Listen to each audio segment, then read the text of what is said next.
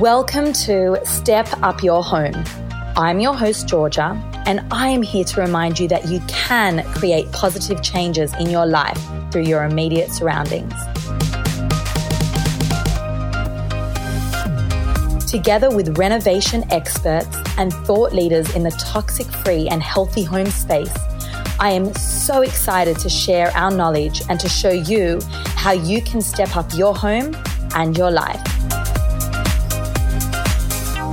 Hey guys, I'm super excited to be here on Step Up Your Home. Today we're going to be talking about the design edit. I recently got some questions from a beautiful girl on Instagram about design, interior design, and, and some really amazing relevant questions. So I thought I would go through those three really important questions, answer them to the best of my ability, and hopefully you guys can learn a thing or two. Okay, so the first question, actually her name is Georgia. Love it. Good name. Um, how did you get your first few design projects? So I love this question because I don't really talk about my history very much. I studied interior architecture at U N S W, which is in Sydney, Australia. And when I finished my degree, I could not find a job. I finished with first um, degree honours, and I couldn't find a job anywhere in Sydney. I just entered this competition and um, had made the final selection. And one of the judges was the director of a very large, well-known architectural practice here in Melbourne, and they were finishing up a large job in Melbourne, so I got brought down for an interview to be the design assistant. I was so out of my league, and of course, I didn't get the job.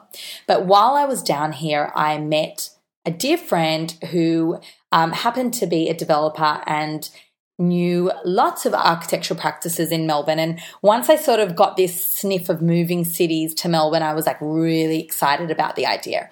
So I reached out to him and he connected me with the design and architectural practice that I ended up being employed by. I worked there for two years and I don't know why, I just had this gut instinct and went out on my own.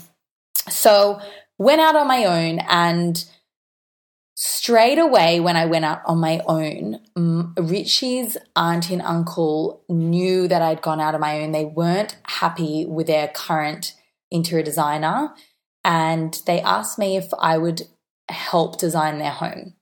So, of course, I said yes. And that was just the most amazing journey. I learned so much working for them. We had a great relationship and it was a beautiful high-end home. When we finished it, we took photos and that job went viral. It went, got onto The Contemporist, which is one of the global large online blogs, and it literally catapulted me into high-end interiors. So that is literally how I sort of got my name out there. That was how I got my first project. And from then people started reaching out to me and I was getting these like large scale high-end projects, which, you know, maybe when I look back at it, I probably like could have been more insecure and afraid of them, but I wasn't. I was like really excited to take them on and I was doing these major, major three-level massive properties, you know, like right in the first like year or two of me launching my business.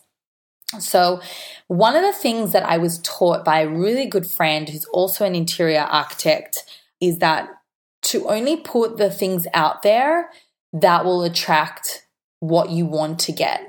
So if you want to be a commercial interior designer and only do commercial fit out and not residential, and you're only getting residential, but you're getting like one or two commercial, don't put out the residential, only put out the commercial, only put it on your Instagram, only put it on your website. Like, you know, there's so much um, desire to put our work out there, but what we put out there is what gets attracted to us. So that was one thing that I learned that I feel really helped me in directing myself to find the right clients for me.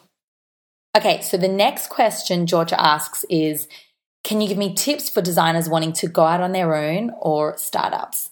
So I love this question because I think that we all get really bogged down in what could go wrong with going out on our own, my advice would be to start small on the side. You know, there are some amazing online platforms such as High Pages, which charges something like two hundred and something a year.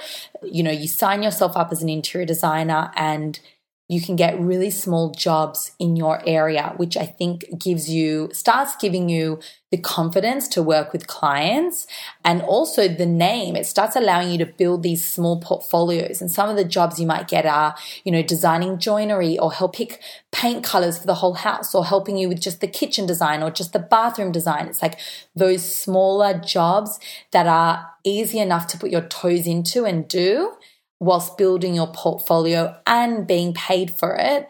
I think that that's a great starting place. And also reach out to friends and family. Like, if you want to build your portfolio and show people what you can create, like, do you have any friends or family that would be happy to renovate but, you know, have these tiny budgets and they don't want to necessarily spend on an interior designer?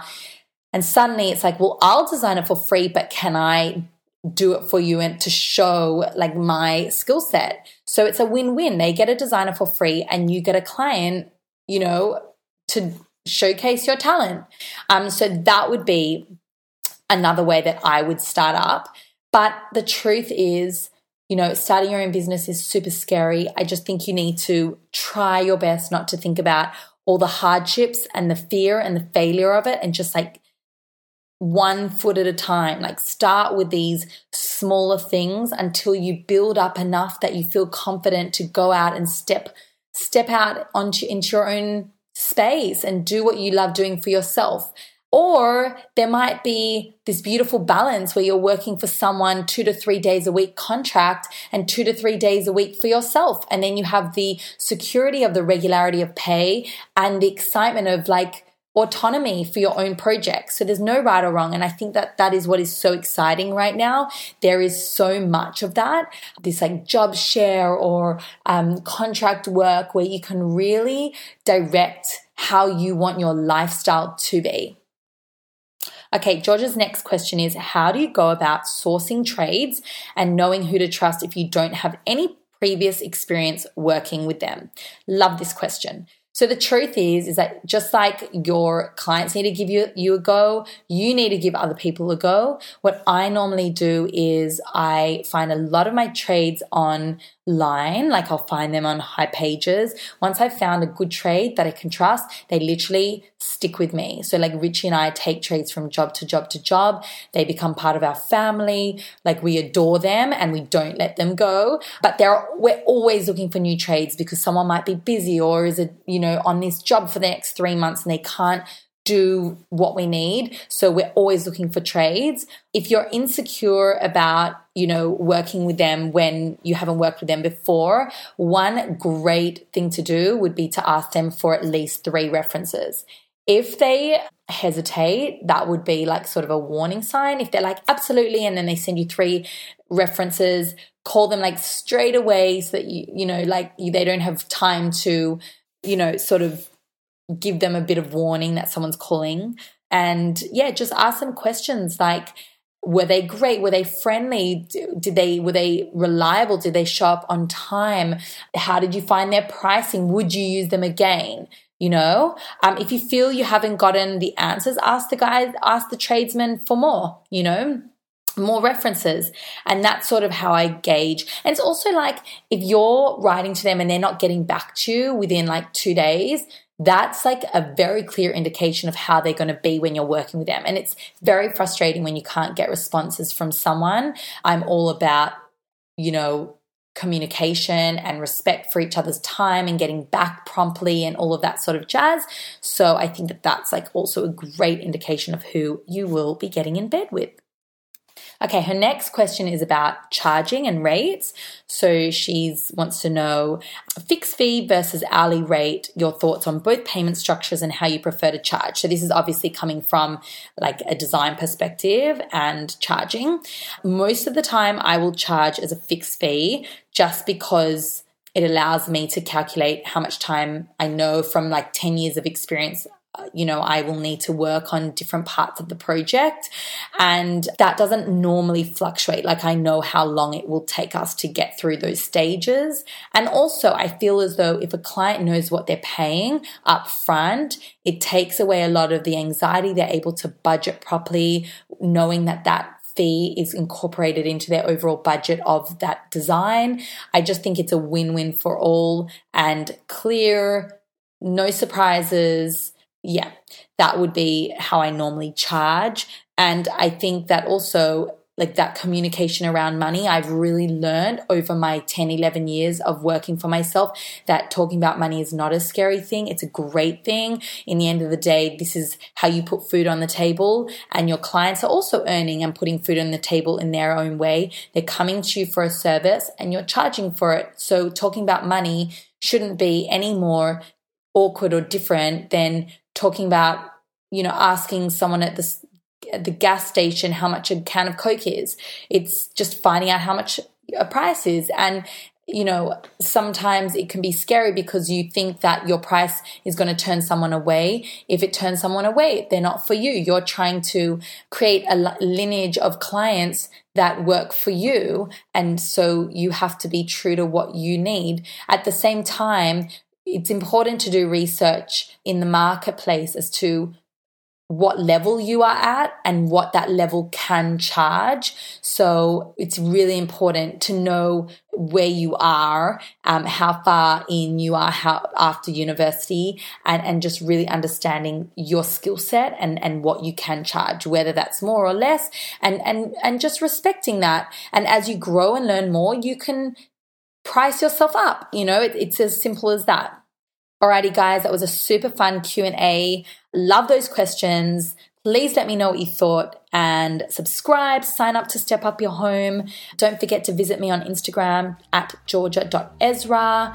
Have a great week. I'm going to love you and leave you. Rock on.